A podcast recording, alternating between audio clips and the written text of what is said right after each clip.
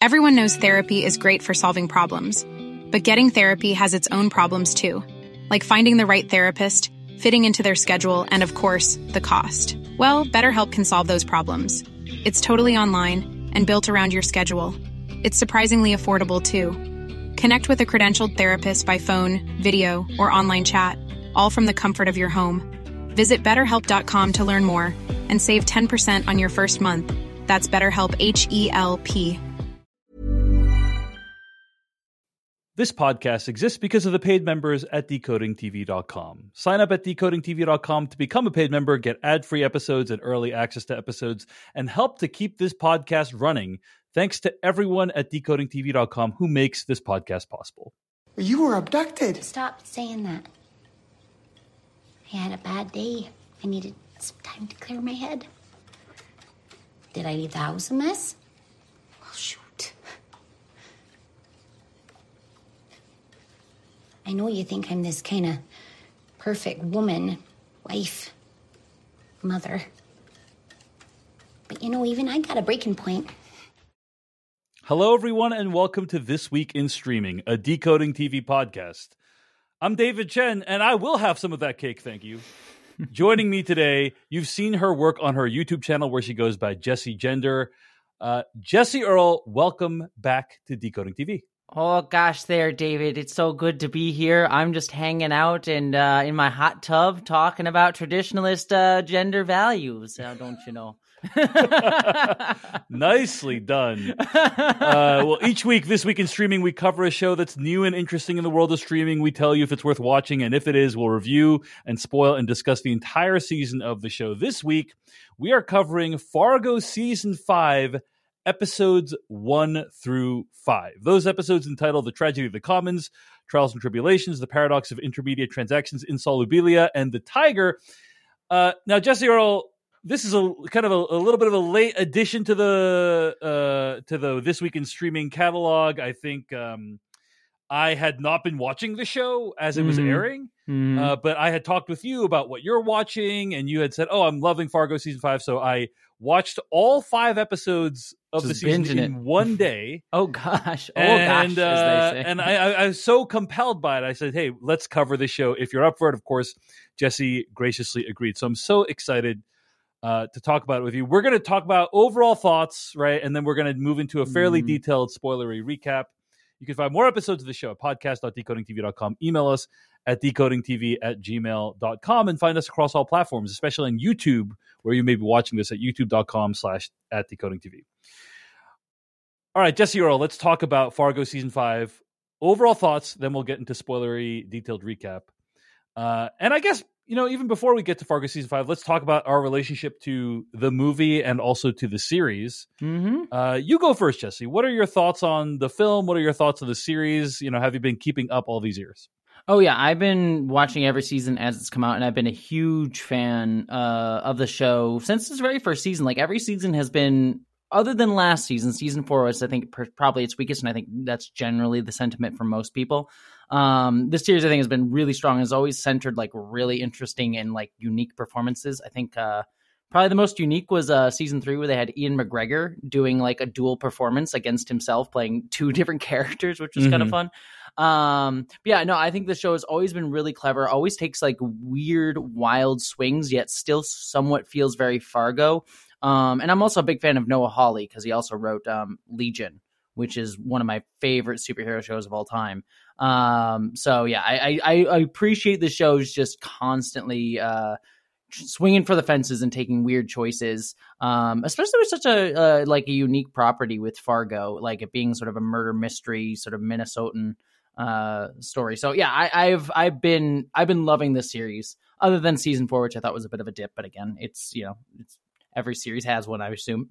so I watched season one and thought it was okay. I watched Mhm. season two and thought it was great, and then I kind of just fell off. You know, there, there's a pretty significant amount of time between seasons, and so Mhm. uh, I kind of fell off the Fargo train and then never got back on. But uh, my co-host on the filmcast, Jeff Cannata, had said season five was excellent, Mhm. and so uh, you said it was excellent, and so Yeah, I thought to myself, I got to check this out. Um, so let's talk about our overall thoughts on these first five episodes. I mean, the season premiere of season 5 hmm opens the season so strongly that Yeah. it- it's one of those episodes where I watched it and I thought, okay, it doesn't matter how bad the rest of the season is. It was worth That was so moment. good Yeah. that it's going to propel me to the end of the season. I, I can coast off the fumes of that through the end of the season.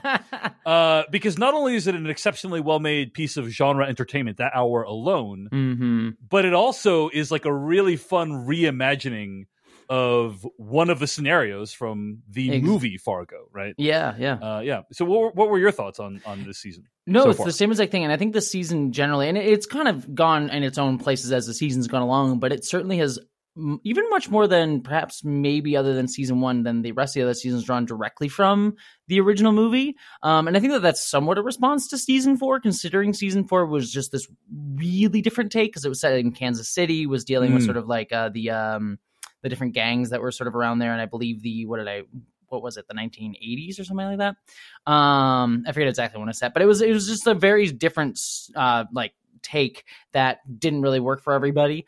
Um so this feels like a very back to basics sort of show uh, season for the show. Um and i and i really like that it sort of started from that base of just going back to what the film was doing and then kind of going on its own thing but then also really bringing in a lot of uh, things to say about today like a lot of the politics Mm. of sort of like rural and mm, like midwestern america um in sort of like trumpian style politics and and like uh things like that. And and and setting the series like just before covid-19 like they make very explicit it's 2019 repeatedly in the show was just uh was just interesting. So yeah i think that this this series is like it, Well, it- yeah, it- any thoughts on why they, they said it in, in 2019 just so they I- don't need to deal with COVID I think all? I think Like- that that's really the the thing. It's like the, it's Yeah. close enough that they can still have a lot of the com- like political commentary that they they Yeah. want to have, while also not being like, well, we have to wear masks and COVID. Yeah, I think it was just a COVID thing.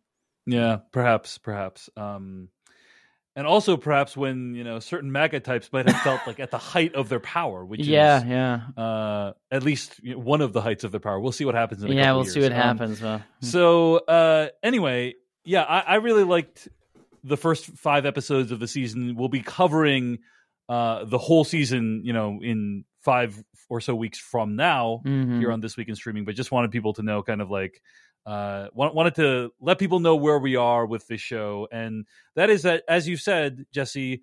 The first five episodes were, were pretty strong. There's Yeah. some yeah, fantastical stuff out there that is like I'm not sure where it's going, and it might go nowhere interesting, or it might be a little bit too random to really fit in with the show. Uh, it's strong choices that that least to be said. decisions have been made. Yeah. Decisions have been made. I, I mean, I think uh, everything that has to do with the central character this season, who is Mhm. played by Juno Temple, I think is excellent. Whenever Juno Temple is not on screen, I'm like, when are we going to get back to the Juno Temple character? Right? Yeah. Uh, and the other stuff, uh, John Hamm, I also really like, and the other stuff is a little bit weaker. Um, uh, for instance, there is a very wealthy character uh, Mhm. played by, I believe, Jennifer Jason Lee, right? Uh, Yep, I believe so, Plays Lorraine, and uh, it is it feels extremely repetitive. With if you've seen Mike Flanagan's The Fall of the House of Usher this year, Yes. Yeah. uh like not only the character and the mannerisms but like literally both you know the house of usher and lorraine have dodgy lawyers who like go and do all their bidding for I was them. thinking that Uh, exactly. mo- most of their action takes place in this room that has floor to ceiling like in this corporate uh, Mhm. office that has floor to ceiling windows so like visually it looks very similar um I, I just think it's unfortunate that both of these shows came out at about the same time. And actually, the show was Um, supposed to come first. It got delayed because of the strike. Um, Mhm, so it's kind of a. a But it's it feels like oh I, I feel like I've seen this and also I didn't really love it the first time I saw it so like Mm, this time around I'm not loving that stuff either. Um, that's probably one of the weaker aspects of the show for me. But anyway, uh, uh, overall super strong first half of the season and. Uh, I think there is plenty to discuss, as you said. Yeah. Uh, very socially relevant commentary as well. So it's not just it's not just trying to be fun genre fluff. It's trying to actually say something, and I think Mhm. that's also admirable as well. So yeah, and, and in Uh, ways that yeah. feel vo- both uh, on the nose and also subtle at the same time. In weird yeah, yeah, yeah, yeah, yeah. So anyway, so much to dive into, but anyway, those are our overall thoughts on Fargo season five, episodes one through five. Oh gosh, oh, it's so it's so good. Sorry, I don't know where I was going with that. I just I have to have an excuse. I I, I roomed with uh, one of my roommates in college was uh, from Minnesota, so I just picked up the accent just for fun to make fun Mhm. of them. wow. All right. All right. Uh, well, anyway, those are our overall thoughts on the first five episodes. In the market for investment worthy bags, watches, and fine jewelry, Rebag is the answer. Rebag is a luxury resale platform where each piece is carefully inspected by experts to ensure quality and authenticity. Use Rebag to buy and sell finds from the world's top brands, including Louis Vuitton, Chanel, and Cartier. Head to Rebag.com and get up to 15% off your first purchase as a member with code REBAGNEW. Shop today at Rebag.com. That's R E B A G.com. And use promo code REBAGNEW for up to 15% off your first purchase as a member. A lot can happen in the next three years. A chatbot may be your new best friend. But what won't change? Needing health insurance. United Healthcare Tri Term Medical Plans are available for these changing times. Underwritten by Golden Rule Insurance Company, they offer budget friendly, flexible coverage for people who are in between jobs or missed open enrollment. The plans last nearly three years in some states, with access to a nationwide network of doctors and hospitals. So for whatever tomorrow brings, United Healthcare Tri Term Medical Plans may be for you. Learn more at uh1.com. Let's get to uh, the rest of the show and what actually happened this season. What we're going to do is rather than do like episode by episode recap, uh, Jessie has graciously broken it down by character. Uh, and so uh, we'll take turns kind of discussing some of the main characters and then like go into what happens with each of the characters. So, and it kind of Uh, and it kind of goes in chronological order too. But uh, yeah, so all right, I'll start. Jessie, we'll take turns. Uh, I'll start with Dot. Set in Scandia, Minnesota, Dot, uh, who's played by Juno Temple, a housewife, finds herself in trouble when she inadvertently tasers an officer at her child Scotty's school board meeting. Arrested by a deputy Indira Olmsted, Dot's troubles escalate as she is later kidnapped by criminals Munch and Ireland. After a daring escape, Dot conceals the events and returns home, leaving her doe eyed husband Wayne puzzled, and Dot's mother in law Lorraine, a cutthroat businesswoman who owns a debt collection agency, intensely suspicious of Dot after learning of the events from an investigation by the local police. So that is largely the Dot storyline. The first episode of this show is so dazzling because yeah, uh you know the home invasion happens very much like the home invasion scene happens in uh fargo the film. And so Mhm. i've seen fargo that mo- uh, the movie fargo probably i don't know six times. I, I already am intimately familiar with how that scene goes. And you know the the framing is the same and the setup is the same and it's this woman named dot at home. But then things don't it play out the same way as they do in the completely film. differently. Yeah, and it is so delightful and surprising. And then, uh, and, and okay, Jessie, I was thinking to myself, all right, well, just the fact that she kind of got the jump on them in the house, that's already awesome. Like that's already like Mhm. I've already been rewarded for like paying attention to Fargo. But then she manages to escape from them uh, and have this standoff in this gas station, which is kick her- extremely well shot and executed. Like just Mhm. uh, the lighting, the editing, the fact that Dot is really creative with how she is able to kind of take these guys down. Uh, the first episode is just one It's- of my favorite hours of masterwork, yeah, television yeah, this yeah. year. Yeah. What, what are your thoughts, Jessie? No, I was just agreeing. I was just sitting back and just agreeing with you because, yeah, it is fantastic. I love that it sort of subverts a lot of the expectations based on the movie as well. Because it's not just Dot, but also her husband Wayne, as we'll get into a little bit more later on. But even from this first episode, first episode, we can see he's like actually a caring husband, and he has the same Mhm. exact job as um, why am I blanking on his name? The car salesman, Jerry from the- from Yes. Fargo. Yeah. Yes, Wi- uh, William H. Macy's character. Yes, William H Macy's character says same exact job, and there's actually even a scene that's set in like his office that looks very similar as well in one of Mhm. the later episodes. And it's just it's very clearly evoking that, and yet he is actually a caring husband. He's not the one setting her up to be kidnapped or hiring people. So it is really fun how it like if you've seen the original movie, you can be rewarded. Um, but it, it it sort of plays with that in a really fun way, and also I think like allows Dot to have a lot more agency as a character um in this version and in the, the films because like having a sort of damsel in distress sort of woman character um probably wouldn't fly as much today um and so I, I really really do like appreciate that. So yeah and also just like shout out to Juno Temple's performance. Like I loved her in Ted Lasso, um, and she's she's not playing a character that's so far afield of that character in Ted Lasso, and yet there's there seems to be a lot of like really interesting depth and nuance that like like just comes out at different moments throughout the season that I really love. Yeah, I mean, there is a scene that she has with Lorraine later on where she drops the accent and just goes like, straight. It's like you just you know, let me listen yeah. up, you bee. You know, Yeah, like, and- exactly. And, that's like amazing. Where you realize like the whole thing is a put on that that character Mhm, mhm. has. Uh, but she likes it. She likes that performance too. Yeah. She she enjoys being the like housewife that like like it's just sort of that facade of like she's fiercer than she lets on, but she likes just being like she just likes being the caring wife, you know. Which I thought it's was really com- interesting. I- you know it's a common trope of former assassin desires to have the regular Life. you know everyday life uh Mhm.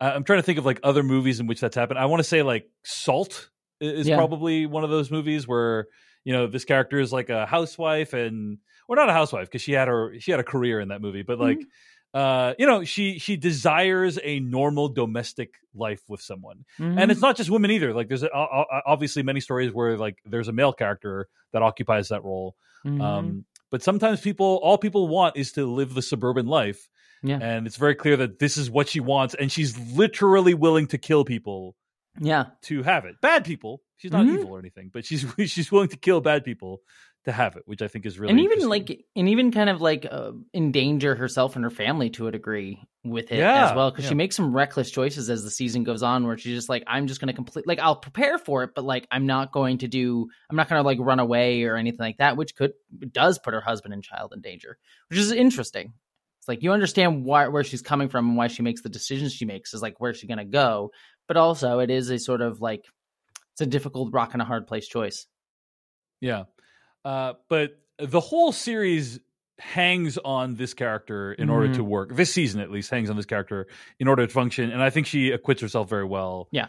Uh, and it's it's a very different performance than what I've seen her in. Like the first movie I saw her in was this movie called Afternoon Delight. I don't know if you've seen that film. no i have not yeah It was in uh, it was released in 2013, and she plays this stripper that uh, enters the life of this suburban housewife and like kind of you know her her very presence like reconfigures their whole dynamic and environment and I, I think it's really interesting to see that she's kind of playing a version of the character um, that Kathryn Hahn played in that movie Afternoon Delight that very few people have actually seen. So anyway, we can move on from that topic. But Yeah. uh, yes, Dot, super interesting, super well done. Oh, the other thing I wanted to mention is I like how DIY a lot of Dot's uh, let's just Traps are? say defensive techniques are Mhm. right. Like, um,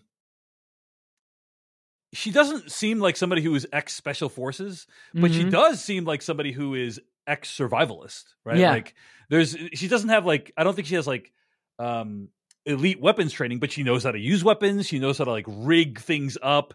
The way she took down this guy in the bathroom using bags of ice was really interesting. That you know, was like, great. Yeah. uh, Uh, like, and- and also like subverting people, like subverting people's expectations of what she's gonna do as just like uh, when she like hides in the closet and then comes rushing out at one point in the first episode, I believe, as well. So Yeah, yeah. Uh, and I thought her her dynamic with the John Hamm's son character, or I guess it, it, I think it might be her son. It, that was that. I don't think it's very me. clear. It's definitely it's definitely John Hamm's son. I don't know if it's officially 'Cause he's confirmed had that two. He's had two wives, like one wife before her. I think is what we Mhm. understand. And so, she definitely has uh, a relationship with Gator, right, uh, right. which is John Hamm's son. and it, there- was a, there was a very interesting moment when like he, he- he and his buddies are storming their house, uh, and he confronts her and is like, "Hey, you're come on, let's just why are we doing this? Let's just go, you know, just get in the van and let's go." And uh, I, I you know, it's just like a, kind of an interesting dynamic that it's rarely seen where. Uh, you you expect kind of the trope of the damsel in distress, but it's like it's not only not damsel in distress, it's somebody who kind of has a relationship with these people Yeah. who And she She's- she she's does kind of act like a mother too. She like shames him as like, "What are you doing?" Right. it was a very i- i- again, even if she's not like actually his biological mother, there's sort of like that like shame on you, uh, like sort of vibe to, Right. to a kidnapping, which was uh very fun. it, it almost feels like they like reverse engineered the plot like they're like okay what if that scene from Mhm. Fargo, but the woman was a complete badass. And it's like, okay, well, what are the circumstances under which that would even happen? And it's like, Mhm. It, she was married to this John Hamm character, and he taught her all these skills that she's now using against him, and so on. and You know, so, Mhm. and I think it, it it all works, but it's just kind of I, I'm yeah, it's very clear how they, that like, was probably up the pitch. Yeah. Yeah, yeah. All right. Anyway, that's stuff on Dot. We'll talk a little bit more about her as we continue. But tell us about Roy Tillman, Jessie Earl. Well, Dot's kidnappers were hired by her ex husband, Roy Tillman, played by John Hamm, a tyrannical and hyper traditionalist sheriff in North Dakota, whom she escaped and started a new identity to avoid. Roy orders his son and deputy Gator to continually attempt to kidnap Dot to repeated failures. Roy also bumps up against the FBI, who are investigating Roy's unwillingness to enforce laws and his authoritarian behavior. Um, yeah. So, what do you think of John Hamm? I think he's he's great this season. You know, he's Mhm. he's nailing this character, and um, you can you can totally see why that guy would be that way, like i- in the way that he performs that character. Yeah. um, yeah. What do you yeah, think? no, no, it's, it's a he is very clearly meant to be a commentary. He's not meant to be like a one for one for tr- with Trump, but meant to be sort of an embodiment of that sort of hyper individualist, like traditionalist values sort of guy. Like I think of the scene that we uh, get introduced to him in, which was very fascinating. Kind of comes back later on, where he's speaking to a husband and wife, and sort of like admonishing the the husband for mistreating his wife, but also sort of reinforcing these ideas with the wife of like you need to care for him, like he is your husband. You you uh you you've got to like be the good housewife, um, and sort of like enforcing these sort of like roles of like this is what a man and woman are. Man is in charge, but he sort of like has to be this rugged individualist sort of guy. Um, it's it's it's just this it, really interesting discussion of masculinity and sort of that individualist strongman sort of conservative politic. Yeah, I would also argue uh, heavy. I don't know if like Christian is the correct term for it, but it's clearly very biblically inspired. I would argue. Mm-hmm. yes, um, yes. that uh, you know man's place is at the head of the home and the woman's place is to serve the man and the man's Mhm. place is to protect the woman like it's a very uh, I, i'm not saying uh, all christians believe that but there are certain sects fundamentalist uh, Christian yeah sort of sects thing, of christianity sects of christianity that like use those scriptures to reinforce an ultra conservative worldview of how the family should be organized. Uh, and i think his you know not only is that his you can imagine that's his relationship with his own family but he tries to um, bring that out into the world as well uh, it- what was I, I watched this movie recently i think it was on amazon prime uh, about the one of those families that had all the kids you know oh Um, yeah, yeah, yes, yes. uh, the Quiverful movement uh, documentary. Let me see. I, I just want to make sure. Um, it, it, it's uh, was it Quiverful inside the patriarchy movement? Anyway, it, it was no. That's not. That's a book. Um, Just one, it one was- of it was- like you, your the woman's job is to repeatedly pump out as many babies as possible. Yeah. yeah. I think it was um it, it was it was like about John and Kate plus eight or something like that. You know, it was about one of those families that had like uh tons of uh kids and it was anyway I, apologize I don't remember the exact name. I, I feel like I talked about it on the filmcast at some point. But anyway, one of the one of the points of that documentary was that uh, that the teachings of Christian or certain teachings of Christianity can be easily used and abused by those who wish to start cults, right? Mm-hmm. Mm-hmm. And it very much feels like that's kind of what he has done or how he sees himself, right, as this leader who Mhm. um, not only uh, can do what he wishes, but can kind of enforce his version of truth and justice upon everyone else. And this is no more like this is clearest when he straight up kills that abusive husband and then Yeah. pins one of the murders on him, right? Like Mhm. it is because he's like, oh, okay, I'm like people's lives are basically dispensable. Like I, I am judge, jury, and executioner, and not only can I kill people as I wish, but I'm going to uh, reconfigure truth in such a way that is maximally beneficial to me and for my self preservation.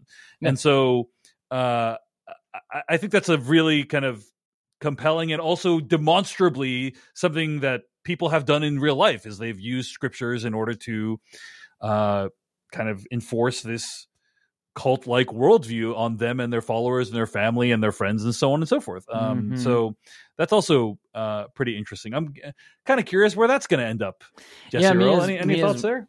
Me as well. I mean, I'm also curious about too. Um, there's a really good scene too where he's in the hot tub, uh, talking to the Mhm. FBI agents, and they sort of also have this interesting discussion of like he's not enforcing the laws, and it's more about like how he's pressing his own sort of way of viewing the world through his authority that he is like he won through theoretically quote unquote dem- democratic means though of course it's sort of implied that he got that through uh, coercion and intimidation. But it's just sort of interesting is sort of like the might make, makes right sort of argument uh, that he sort of brings up there um, which i found interesting. So yeah i'm curious to see where they're going to go with his story I love the dynamic between him and his son Gator. Like Gator Mhm. oh yes is such an such a jerk uh, and not particularly competent, right? And uh and you kind of know who that character is right away. You're like this is this guy is super hateable, arguably more hateable than John Hamm himself because he's so annoying.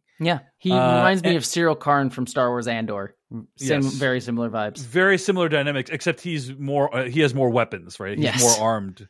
yes Uh, but yeah, very similar. Like wants to enforce this fascism onto the people, but doesn't really have the competence to do it. Um, he he kind and of it's continually then, shamed by by sorry i cut you off Yeah, no worries. Uh, well, the the the character reminds me a lot of the uh, the dynamic between Gator and his father reminds me of the dynamic between John Hamm's character and Pete Campbell, uh, uh, Don Draper and Pete Campbell in Mad Men. Like i've never seen mad this- men which is a oh, show okay. and yeah Anyways. basically there is like one guy who um cannot live up to the masculine ideals of John Hamm in the show Mad Men. And so he always has this big chip on his shoulder and always is trying to like be a man and be impressive and he's always failing at it and it's kind of very sad. Uh and that's kind of who the Gator character is. He is you just know like when he like when he's assigned a new task, which happens multiple times in the first five episodes, he's going to fail horribly and be humiliated. Uh, and I'll be surprised if he survives to the end of the season. What do you think, Jessie Earl? Yeah, it'll be interesting if he does too. I, I love that idea of also the shame that he feels and that sort of like reinforcement of his masculinity being continually emasculated, uh, just being this like propellant force that causes him to do dumber and dumber and more violent and more harmful things. So I, I, I curious Yeah, to see yeah. where that is going to eventually reach its peak because I feel like there's going to be a moment where he's just going to be so emasculated by either John Hamm or Dot or somebody or a mixture of the two that it's going to come out in some form of violence. Knowing Fargo, it will be like a very violent eruption. Um, so I'm, yeah, I'm very curious what they're building towards with with that because it He's going to be- snap, basically, Mhm, and exactly, happen, exactly, yeah. and do something stupid and very terrible. Yeah. Yeah, yeah. Uh, so anyway, I, I love the dynamic between the two of them. Also, you can tell a lot, but just by their wardrobe, honestly, Mhm. right? Like John Hamm's clothing is very loose fitting, and it kind of matches. His, he's like largely very casual about the fact that he can do whatever he wants, whereas Gator is kind of dressed up in these like military fatigues and you know really wants to like show everyone that he's the boss Mhm. but like the people who are really the boss they don't feel like they need to demonstrate that to others you know Mhm. uh, I guess I have some thoughts on on Munch, but we can talk about him momentarily because it's related to to um, to Gator and so on and so forth. Uh, Yeah. Trying to think if there's anything else to say about this storyline. Um, We'll get a little bit more when it intersects because I, I found how that storyline intersects with Lorraine in a little bit very interesting, but we can get to that. yeah, yeah, in a that's fair. That's fair. Okay. Let's talk about Munch. Munch, one of Dot's captors, proves to be a ruthless criminal with a penchant for violence who only refers to himself in the third person. After Munch asks for more money upon learning of Dot's resourcefulness, Roy attempts to have Munch killed, but Munch escapes and begins a vendetta against Roy's men. He also takes up residence in a random woman's house.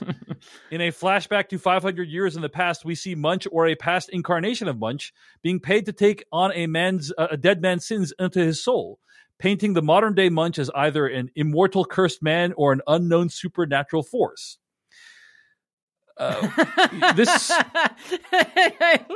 sorry, just the, the random Yeah. swerve that that story takes. right so so essentially like you're watching the show and the character of munch is this really cool archetype of like anton chigurh-esque Mhm. I'm going to kill everybody because they wronged me. I mean, Munch seems like a complete badass, but the only thing that doesn't make any sense to me is why he would think Roy would pay him after not having completed the job. That did, that part didn't make any sense to me, but you know, Yeah. everything else uh all, all adds up. And then, you know, he is going around executing Roy's men one by one and like doing threatening, scary things. And then all of a sudden, he shows up in this old woman's house who he calls Mama, but apparently is not related to him. Yeah, Just a I random love this, person. by the way. and then it flashes back 500 years into the past where a guy who looks like Munch, played by actor Sam Spruell, engages in the ritualistic practice of sin eating. Now, I didn't even didn't really about this remember either, this, right? But in the olden days, there would be these people called sin eaters who would eat a cake or a piece of food that supposedly had the sins of a deceased person bestowed onto it and that way the sin eater would be absorbing the badness and evil and sin uh advantage it was a paid role uh and you uh, probably got to make a decent living uh from it disadvantage if you were a sin eater uh you would often be shunned fr- by society uh, People Mhm. would not want to associate with you for fear of the sin rubbing off on them. So it was a very lonely and terrible existence. Uh, so anyway, Jessie, what was your reaction when we flash back 500 years in the past, and then is is that the same guy as the present I day? Like what what what is happening? What do you think's going on? I loved this. It was such a weird take to go, but it felt it was so weird and yet felt very Fargo and also very Coen Brothers. Despite it, um, I mean, you mentioned Anton Chigurh, who like in that movie he does sort of have that sort of supernatural force presence, even though he's it's never explicitly made that way. He does feels that Right. way. So like this character feels very much uh, in that same vein, and I I. I I really liked it because it just paints this interesting sort of like third entity sort of like encroaching on this storyline that he he honestly he hasn't had much to do directly in these past five episodes. I mean he's had he's had some influence. He's like shown up and killed some people and and like made like things more up the stakes in a certain sense. Um but in terms of like his direct presence on the storyline in terms of like his desires and actions pressing upon it it's not really had that much influence and and, and so it, it just creates this like foreboding sense uh, especially when we got this flashback that like just some sort of force in the world is sort of ethereal and, and sort of revolves around these types of incidents that I found really really fascinating as as a choice. And also just sort of paints him as like this again the idea of like the sin eating and like taking upon sin. Um it- it's an interesting concept to sort of put into this because it's a lot of our characters are kind of playing with that idea especially dot where she's like trying to excise like I, we don't know if she did anything particularly bad in the past but she's definitely trying to excise her past in some way. So it just it's an interesting sort of like uh, additional thematic component that sort of like draws out the themes of what the characters are trying to to play with. So i just i found that and also too you could even you can even tie in the idea of lorraine you know lorraine as being this like overbearing like cutthroat businesswoman and presumably like the sin eaters would eat the sins of pretty terrible people or people who have done like who have money to be able to have their sins eaten. And so there's even that sort of like class discussion that you could even bring into with the character of munch as well. So i don't know it's just he's just this weird outside thing that i think is just it adds some really fun vibes that i think thematically complements the show in in really interesting ways Yeah, some of the stars and creators of Fargo have talked to TV Insider and Mhm. given some insight Oh, on I what is going on with this character. So I Mhm. wanted to read some quotes here. Uh, again, these are from TV Insider. Noah Hawley says, "quote What I wanted to explore with Munch Oh, wow. character." With the Munch character, really was this idea of debt and sin eating, and this idea of what the rich make the poor do. And part of what the rich do to the poor is make them feel like it's their fault they're poor, and that if these poor people have to borrow money from us, it makes them less than. And then we impose this morality on them that they can't pay back. End quote. Um, Which Yeah, actually go go with the rain. I, I I didn't even read it because you added these after in our Yeah. in our notes after uh, we did this. I actually hadn't read this, but yeah, that even ties really nicely into Lorraine being a debt collector. Yeah, yeah, as well. absolutely. Yeah, Yeah, yeah. Uh, Sam Spruell, who plays the character of Munch, uh, had this to say: "quote This guy is not straightforward, and it took me a while to understand." Um, and that when he started understanding the, depth, the depth of his intention, I got it, Sam Spruell says.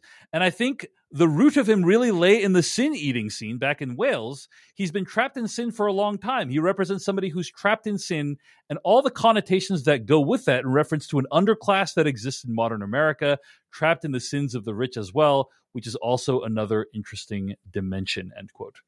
Uh, we see this notion of debt come uh, is an extremely prominent theme this season. Uh, here are the debts that are relevant. Lorraine's character obviously is a debt collector. Um, uh, Munch plays a sin eater who had to like absorb people's sins.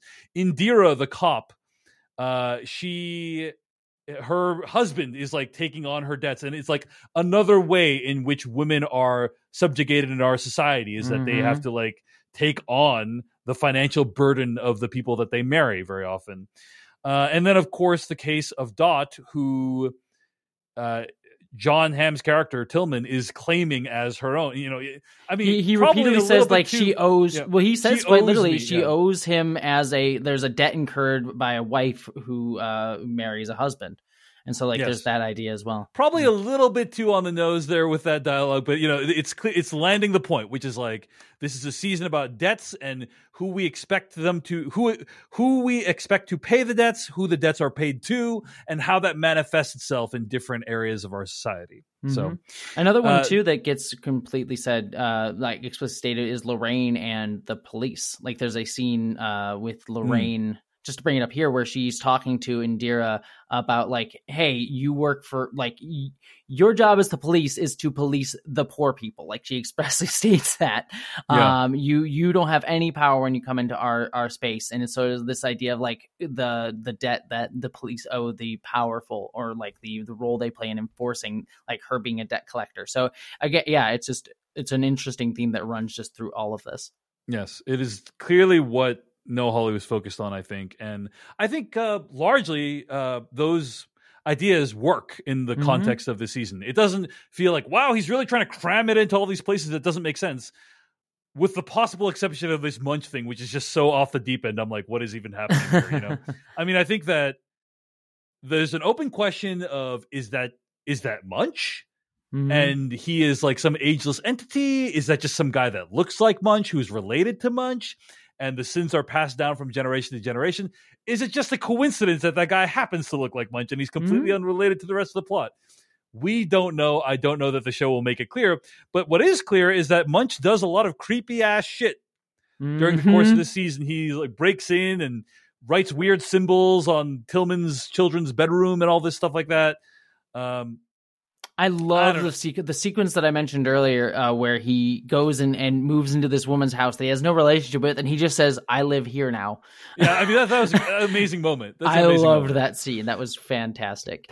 I, I'm disappointed because they had been making Munch out to be such a cool, grounded badass. Like everything that Munch did was squarely within the realm of reality, mm-hmm. and that's still true. You know, like he hasn't done anything supernatural yet, but he's clearly influenced by the supernatural. And so I'm mm-hmm. like, I kind of was a fan of Munch, like just being a Anton Chigurh esque badass, and I don't know where that character is going to go now. Mm-hmm. Um, so I, we'll see. For, but for me, I particularly love that stuff. That again, I am yeah. I am the person who loves weird metaphorical out there stuff. That yeah. is that is my vibe, so I was here for it. It's clearly like folk horror stuff mm-hmm. that this this uh, show is dealing with. So mm-hmm. yeah.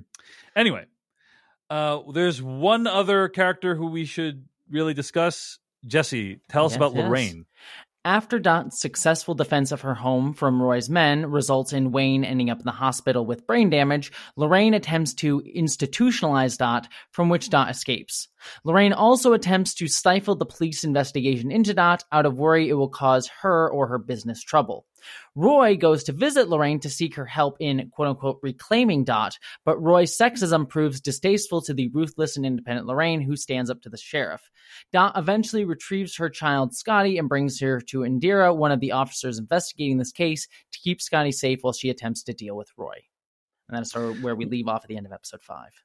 What do you think of the Lorraine character, Jessie? For me, the performance is not working for me. It feels mm way too over the top, what kind of campy, very overly mannered. I'm not loving it, and I, I, say that as a big fan of Jennifer Jason Lee. She, I thought she was awesome in like Hateful Eight, for instance. I think she was also in, I want to say Possessor. Is that right? Anyway, yeah, uh, yeah. I think Possessor she's was awesome also in, wonderful. Yeah. She's also in that movie. You know, like I, I'm a big fan of um, Jennifer Jason Lee, and I just this is this performance is not working for me at all. But what do you think, Jessie? It doesn't throw me out as much, uh, but I will say she is very kind of one note. It's kind of like, ah, Mhm, yeah. yes. It's it's like a very like kind of like like 1920s businessman sort of put onto this character sort of Mhm, vibe to mhm. her. Um, and and it doesn't really evolve that much. The the part that I found most interesting was right at the end of episode five, where she does have that scene with Roy, which is why I wanted to call it out, where she she's had this sort of like antagonism and dislike of Dot throughout the entire like season so far. But then when she sees Roy and just him being a complete sexist asshole, uh, it, it sort of pushes up against her like probably the sexism that she's dealt with with being a woman in that space and her sort of like being like oh well screw you. You're an asshole. And she kind of like I, I doubt she'd be like oh i'm dot's the best. But she sort of like pushes back against roy and say she doesn't owe you crap um and so It's I, nice when the two biggest assholes in the show meet. exactly and, and then they they, get to antagonize each other for once. Exactly. nice, like you that know? moment added a lot more depth to her character. Whereas throughout the season, she kind of just becomes a mouthpiece for like discussions of the the one percent in America, Mhm, um, which mhm. doesn't really like evolve all that much. And I get why she's here. Like she plays an important role in in the themes and ideas uh, and dynamics that uh, Noah Hawley clearly wants to play with. But yeah, I agree. And I think again, you pointed this out in the in the spoiler free section, but it is uh, definitely a disservice that it comes after um, House of Usher, which I also liked. I think I listened to your review on that, and I, I I definitely came away more positive on that show than I think you did. But I also think that like yeah, this this isn't really exploring anything. Her character isn't exploring anything new that that show didn't already explore until this moment at the end with Roy and Lorraine, which is like where I really hope the rest of the season digs its teeth into because that was an interesting moment for me.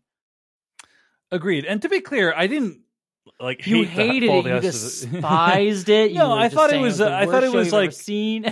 I would describe it as fun but flawed. That's kind of Mhm. how I would describe it. Yeah, I, I had a good I time with certain aspects of it, and uh, but I, I think we can both agree that it is a pretty not subtle, over the top show. Yes, you know, it is like, a. it's- It is very clear in what it's trying. I mean, it has Yeah. a scene where we see uh, a millionaire's standing on ti- a pile of dead corpses, like billions of dead corpses. So uh, I, I think it's very clear in what it's trying to say in that Right, show. right. Yeah. But yeah, I, I thought when Lorraine confronts uh, the Tillman character, that that's like the hi- one of the highlights of uh, of the season for me so Mhm. far. And and when she says, you know, oh, you want all the responsibility, or you want all the power, but none of the responsibility, you know, um, you know what? They have another. They have a name for that. It's called a baby, and he just like yeah. R- Roy like has no response to that. Like he's just kind of mm-hmm. flummoxed by that, and I, I really love that. You know, that's a really wonderful moment. so. And this guy who is very much like women are beneath men. They they're there to serve men, being owned by this very powerful woman. It was,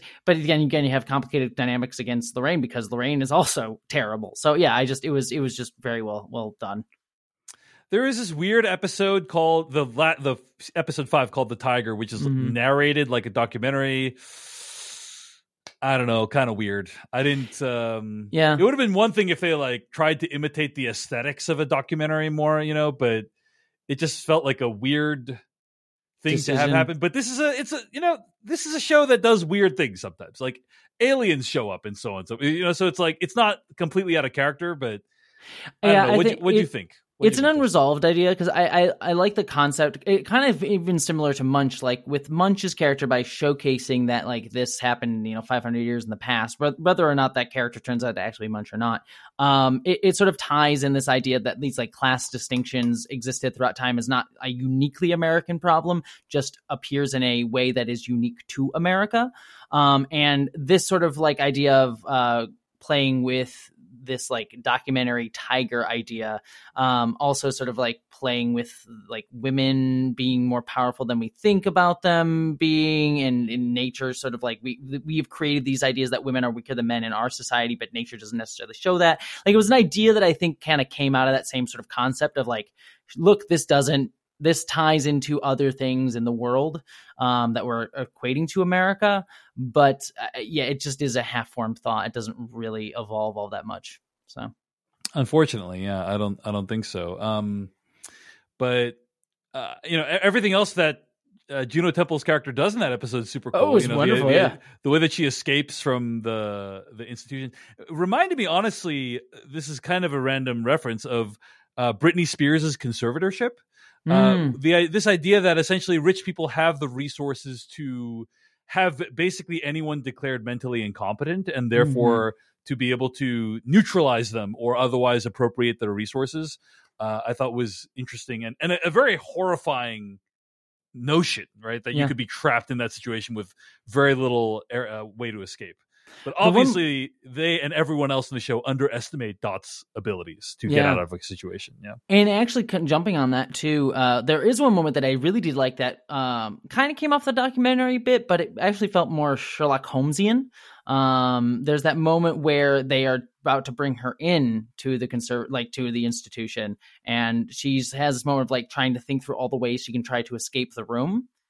And yet, none of them actually are like all the ways she thinks of to try to get out of the room are not going to work. And there's literally in that specific situation, there's nothing she could have done to avoid being taken to the institution. And so it's sort of this idea again, if we're going to mm-hmm. talk about like gender dynamics that the show is very clearly trying to evoke, it's talking about like even the smartest woman, the woman who has escaped literal murderers and and people trying to kidnap her.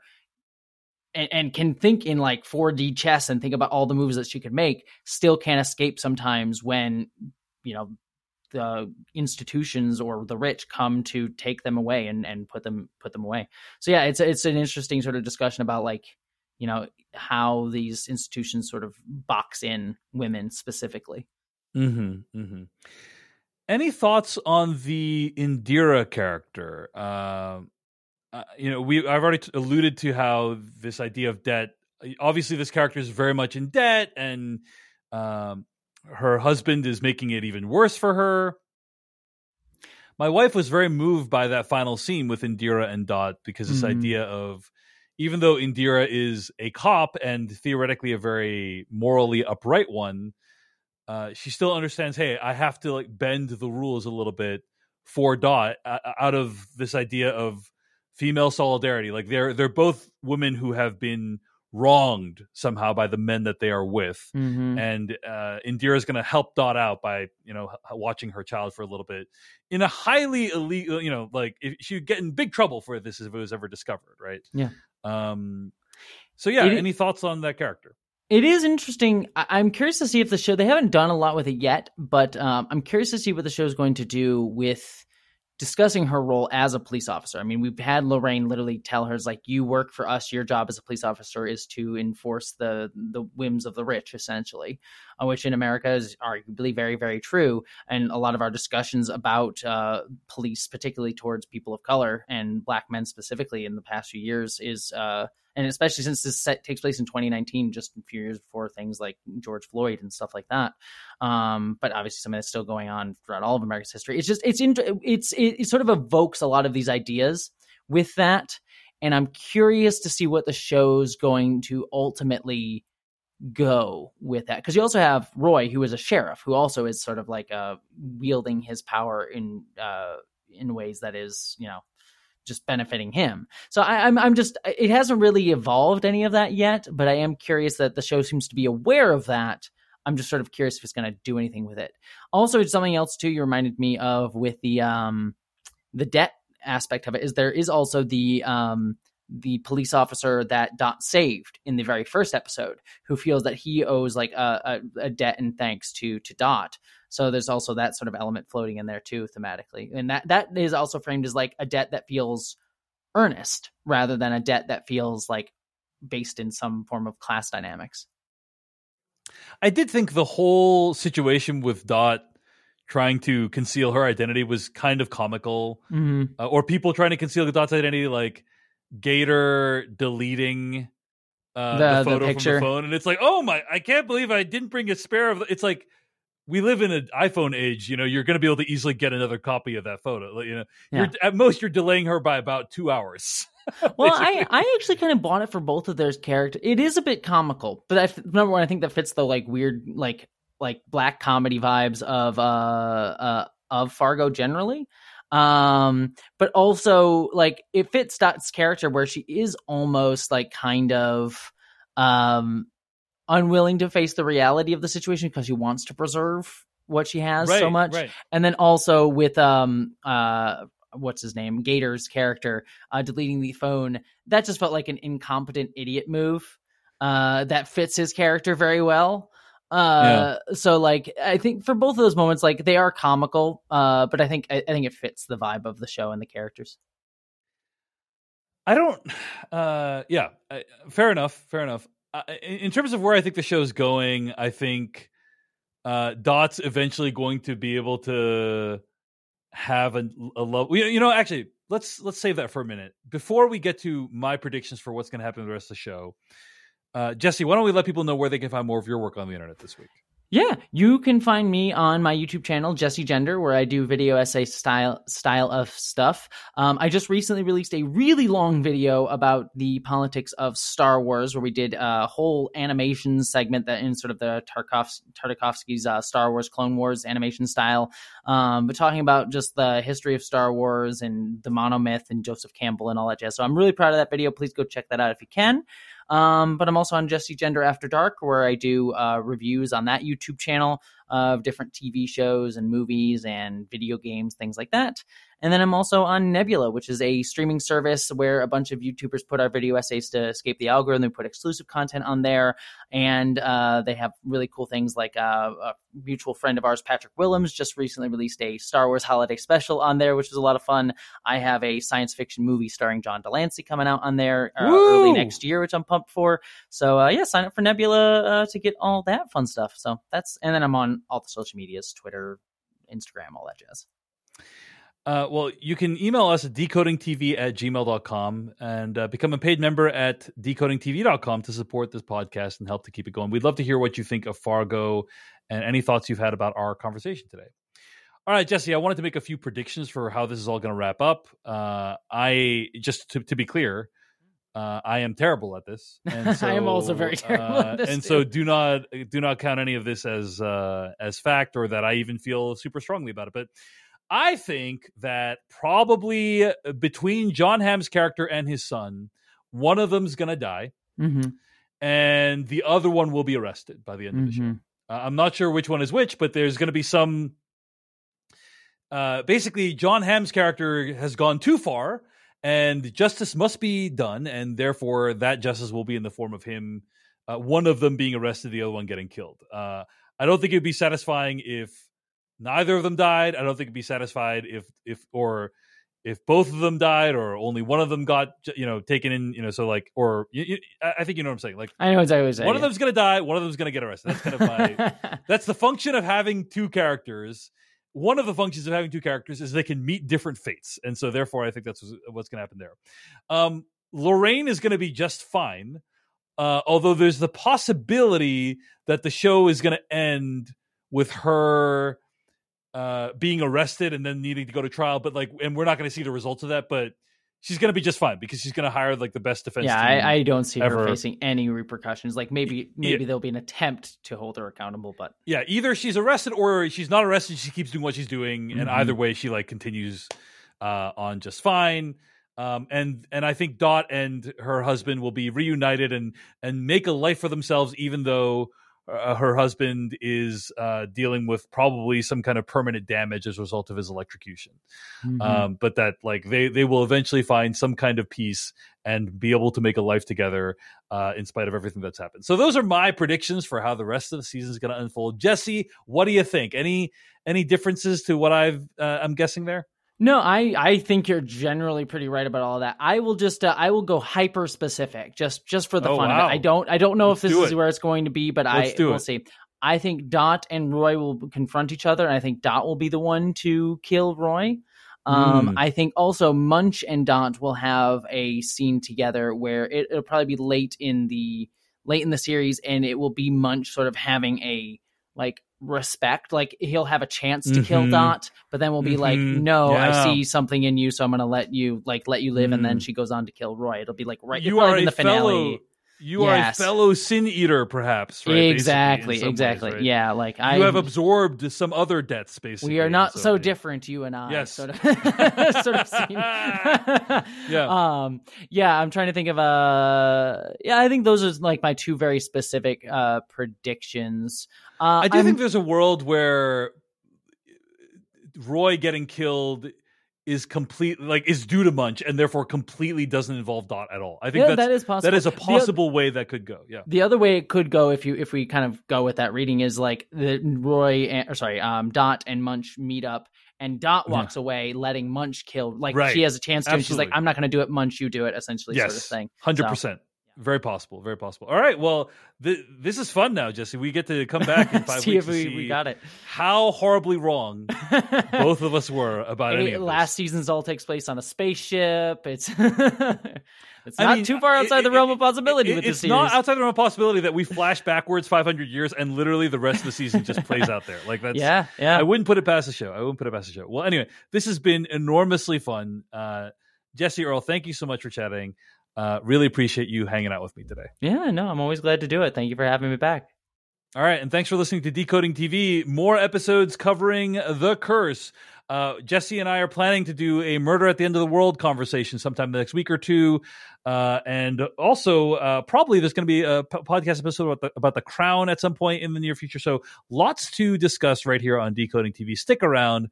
We'll see you later. Goodbye.